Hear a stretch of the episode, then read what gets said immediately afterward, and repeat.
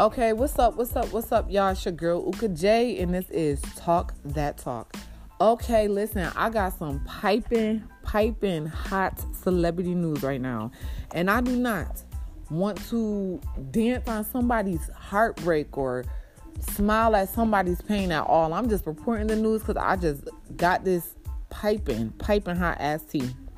Okay, so Cardi B is filing for uh, for divorce from Offset. She recently just put in paperwork to file for divorce with him, and the word on the street is that fool was cheating again, being unfaithful.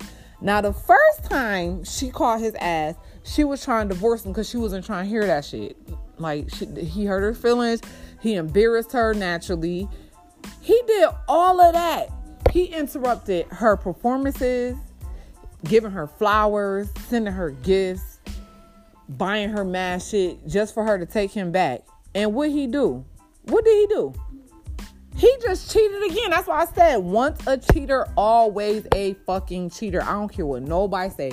Once a nigga cheat on you and you take him back and forgive him for cheating, he gonna figure out a different way. He's going to figure out a different way to cheat on you. Okay, so she caught me doing this this way. I gotta be a little bit more slicker now because I wasn't slicker when I, when I cheated on the first time. Her ass shouldn't have caught me. That motherfucker. Oh my god. What, what did you do that for? She was trying to divorce your ass the first time. The first time she found out that you cheated on her, she's trying to divorce you and leave you. And you took her back just to prove to her that you just ain't shit. Ain't gonna never be shit.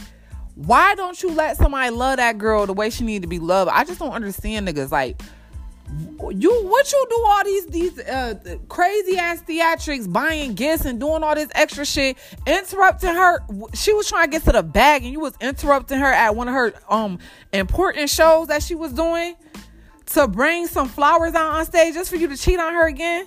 The fuck, Offset Come on now. Fuck that shit. I will go all the way through with them papers. That's just my opinion. But she tried to work it out the first time after this fool was out here slinging that dick from east to west. And he's still out here slinging that shit from east to west.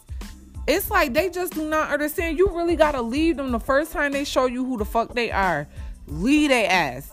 Don't feel no remorse. That shit hurt like hell because you be putting in so much time with these men and they still just fuck you over.